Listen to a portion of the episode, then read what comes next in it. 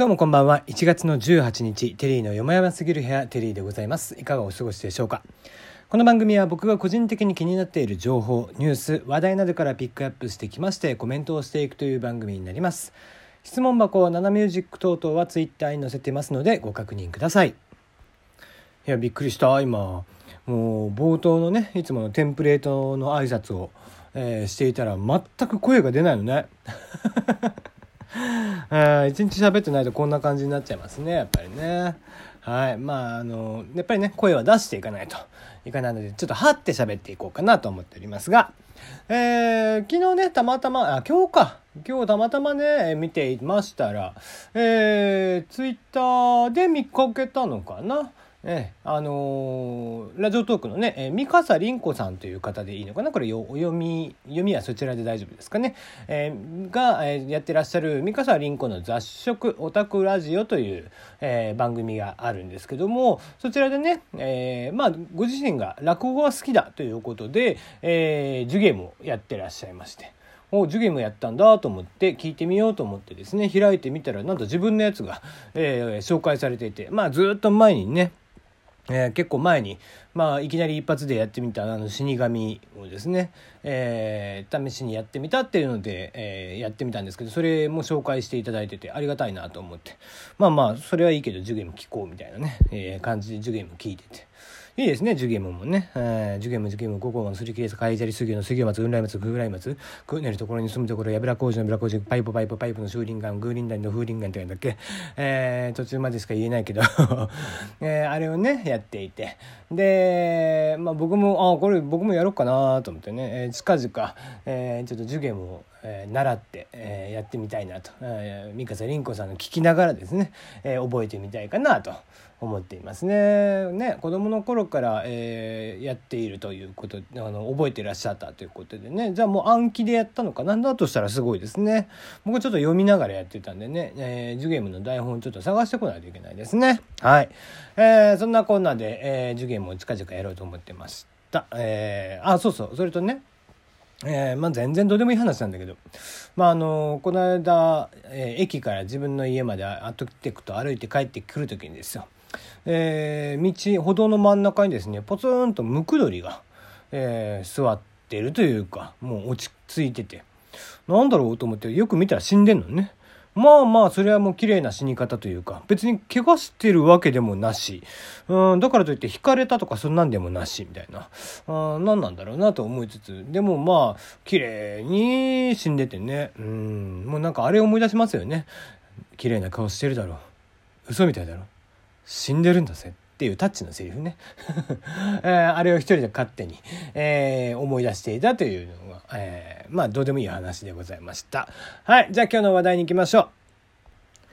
世界最古の周期表が発見されるということで、イギリスのスコットランドセントアンドルーズ大学、こちらで世界で最も古い周期表発見されました。えー、周期表パッと頭に浮かびますかね。いわゆる元素記号を並べた、えー、周期の表ですね。水平、リーベ、僕の船というやつですが、えー、あちらの、えー、世界で最も古いものというのが、えー、見つかったと。えー、きちんとした記録の中では1869年ロシアの科学者であるドミトリー・メンドレーエフ、えー、こちらによって考案がされたのが最初の周期表となっています。えー、でそんな中、えー、2014年にですね、えー、まあなんか発見はされてたんですけども、えー、正確な、えー、いつぐらいのものなのかとかっていうのを調べていったら、えー、その、えー、69年のものよりも、えー、前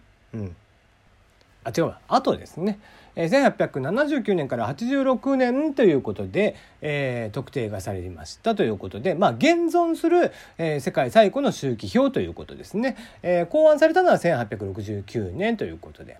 えー、今年19、えー、2019年がですね、えー、メドレーエフ、えー、メンデレーエフか。メンデレーエフの周期表考案から150年というちょうど節目になるということで、まあ、今回、えー、今年は、えー、世界各地で各種のイベントが、えー、記念イベントというものが行われるそうなんですけども、世界最古の周期表、こちらの方はそ,、えー、そのイベント、関連イベントで一般公開されるということみたいですね。えー、かなり保存状態が悪かったということで、えー、一回修復作業等を挟むということみたいですが、まあまあすごいですね。そういったものが何の気なしにパンと出てくるんですから、えー、まあとはいえねせっかくだったら保存が良かった方がいいんですけどね。はい、えー、じゃあ次行きましょう。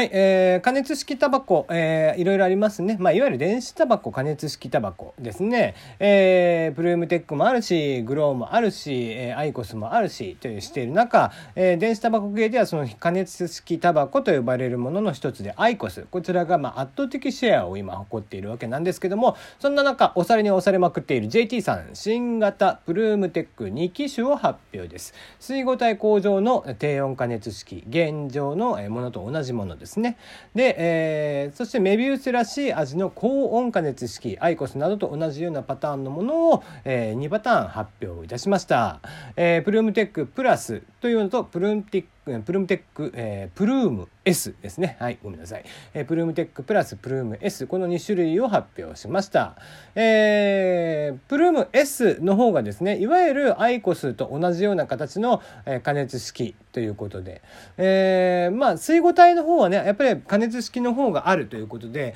まあ、プルームテック、残念ながら、こう、ちょっと水合体という部分でかなり弱いと。えっ、ー、と、あんまりタバコ吸ってる感じがしないんですよね。で、えー、水蒸気をかなり多めにしてその吸った時のノック感っていうんだっけ、えー、喉にグッとくる感じ、えー、それを無理やり表現しているもんだからちょっとね吸い終わったら喉痛かったりとかすんの。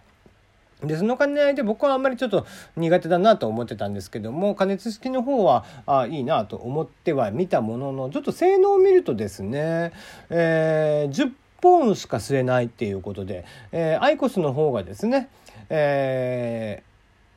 1回充電すると1日まあまあ20本ぐらい、えー、っていうのをめどというとこですよね。なので、えー、そう考えると、えー、10本というのはちょっと短いのかなという気はします。ただまあ充電時間は90分、えー、ということで、まあ割と充電は早いのかなという感じですね。えー、カートリッジ、こちらのお値段が安くて、アイコスは500円なんですが、480円なりということで、まあ、ちょっと、えー、通常価格の、えー、普段買いするもの、こちらの方が若干お安いということになっているそうで、えー、新たな火種になるのか、それともやっぱり、えー、押されたままになるのか？JT さんはこちらでシェアを回復したいとのことなんですけどもうんどうでしょうっていうところですね、えー、頑張ってもらえたらなと思っておりますが、まあ、実際ちょっと試してみないとね吸った感っていうのが、えー、何とも言い難いので、えー、ぜひ、えー、試してみたいなと思っておりますよ。はい。はい、次ですね。ドワンゴの競馬予想 AI マンバ、えー、3ヶ月で平均回収率131.7%を達成とのことです。えー、ドワンゴが AI による競馬予測実験企画、えー、競馬予測 AI マンバーセカンドシーズン、こちらの結果を発表いたしました。2018年の10月6日から10月12月28日のレースを予測した結果、平均回収率が131.7%を達成、合計収支は約730万円になった。プラスですね。プラス730万円になったということです。えー、こちらは実際に、えー、買っているわけではなくて、あくまで勝敗ベースで見ていて、で、えー、人工知能募金、あなたの募金を増やしますというですね、えー、実際に募金された金額を、えー、元に、えー、その AI で、えー、シミュレーションして、もしプラスに行くようであれば、そのプラス分をドワンゴがプラスして募金に回すというような、えー、ものだったんですけども、そういった企画として730万円をプラスになったということで、えー、まあ今後ね、こうした形、ギャンブルなんかも、うん、公営ギャンブルなんかも、うん、見事にね、こう AI とかっていうものが、えー、入ってきて、それがきちんと結果反映されていくということであれば、うん、まあちょっと公営ギャンブルのあり方というものが変わってくるのかなという気はしますよね。大体公営ギャンブルが、まあ、えー、競馬なんかで4割弱ぐらいって言われてんだっけ？回収率。えー、それが平均で130%を超えてくるっていう風になると、かなりかなという気はしますね。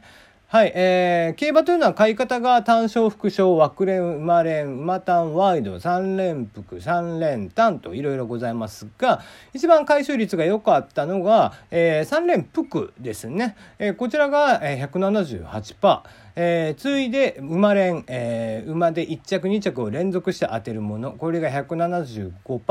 えー、3連単123番、ま、123頭までを全部当てていくというのが152%ということで、でえー、比較的当たりが難しいものになればなるほど、えー、AI の方が的中率が高いという結果になっているのかなという気はしますね。えー、実際どこまで、えー、これの AI に関しては、えー、情報として入れてあるのかというのは分かりませんけども、うん、今後ねこういったものが一般に出回ってくるようであれば、うん、本当にギャンブルの在り方というのは、えー、変わってきてしまうなという感じでねだって買ってる人がみんな130%プラスになってっているってことであればこういうギャンブルとしては赤字になってしまうんでね。うん、それはそれでちょっと、うん、どうなんだろうという気もしますし、難しいとこではございますが、まあ、ただ、えー、それだけ、えー、ギャンブルとか、えー、比較的、ね、運要素が強いものに関してもきちんと AI というものが判断ができるようになってきたというのは凄まじい時代だなという気はしています。はい。じゃあ最後、えー、DTV ですね、えー、パンク侍切られて候という昨年かなやっていた映画、えー、初めて DTV さんが、えスポンサーになって制作委員会に入って一社単独で制作をしました映画だったんですけども、えー DTV で本日、もうまああと間もなくで終わっちゃうんだけどね、2010、あ、え、じゃ1月19日なので、これが明日か。えー、明日の0時から、えー、23時59分までのの24時間限定で、えー、無料で見れると。ツイッターアプリから見えますよということで、DTV のアカウントで見れるということで、面白い試みだなと思っております。まあもちろんプロモーションの一環、DTV 自体がその映画自体を、もちろん映画の興行収入も考えてですけども、DTV 単独スポンサーということで、独自の回収っていうもののモデルが組まれていたんだなという気はしていますね。うん、ここまで含めてというとこだったんでしょう。あ最後最後、えー、ツイッターで見かけた今日面白かった、えー、つぶやきなんですが、もうずっとセックスしない方やり方忘れちゃったよ。最初に手拍子しながら